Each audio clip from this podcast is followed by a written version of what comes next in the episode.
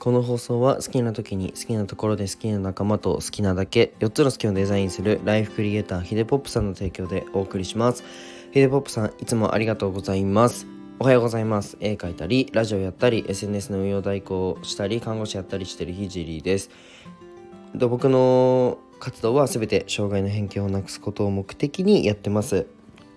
はい。で、今日のテーマは、まあ、サウナはサウナで稼いでないよね、というテーマで話していこうと思います。えっと、まあ、基本ね、自分はまあ、起業して学んだことだったりを、まあ、このラジオで話してるんですけど、まあ、割と、あのー、なんだろうな、ビジネスに関しては、うん、自分が足を運んだ時は吸収するように意識をしています。で、そんな今度で、まあ、サウナめがめちゃくちゃ流行ってるし、僕もね、まあ、定期的にサウナに行ったり、まあ、来年マジ作りたいなっていうふうに思ってるので、まあ、サウナのねビジネスモデルを深掘りしていきたいと思いますまずねうんとサウナのビジネスモデルを見るときに、まあ、フロントエンドフロントエンド商品とバックエンド商品という考え方から共有しますね。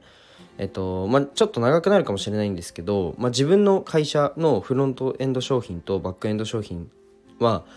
えっと、それぐらいは、まあ、把握してないと、うん、フリーランスや個人事業主、まあ、起業するなら、うん、必ず押さえとかないとダメだなっていうふうに思うので共有します。ダメだなっていうのも、えっと、自分が今抑えれてなくて、えっと、課題だ、課題ではあるので、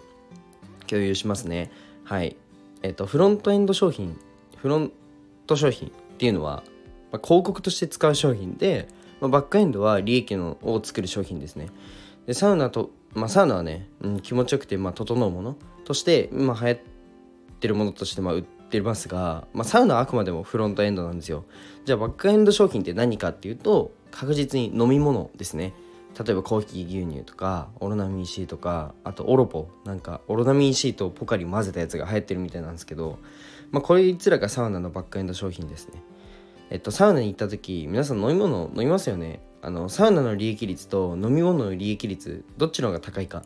確実に飲み物ですよね。なんなら電気代等々含めてサウナだけだと赤字でもまあ多分 OK でバックエンド商品を確実に売り出すことが必要ですと。でオロナミン C とポカリを混ぜて売ってるオロポって、まあ、サウナの後の飲み物として今売り出されてるんですけどめちゃめちゃ原価安いですよね。混ぜてるんで。あのでポカリも混ぜてるんでなポカリも原液じゃないですじゃないですか。あれって多分あのかなり薄いっすよね。うん。まあ大切なのでもう一度言うと、まあ、みんなが整って気持ちよくなってるサウナはあくまで広告で売ってる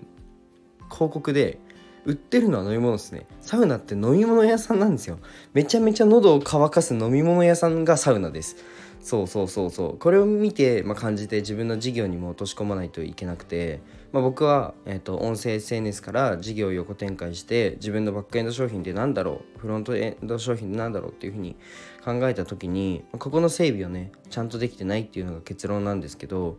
いやいやお前これだけかっこつけて語っといてって思われると思います。ちなみにね自分で話しててめちゃめちゃ恥ずかしいです。僕ができてないから。で僕の商品あの収益化できてるものお金になってるものって何だろうって考えた時に、まあ、看護師 SNS の運用代行とかハイブランド物販インスタの鍵アカメンバーシップうん鍵アカのメンバーシップラジオのスポンサー枠えまあ、この辺になるんですけどフロントエンド商品とバックエンドを整理できてなくて売り出し方も、うんと整理できてない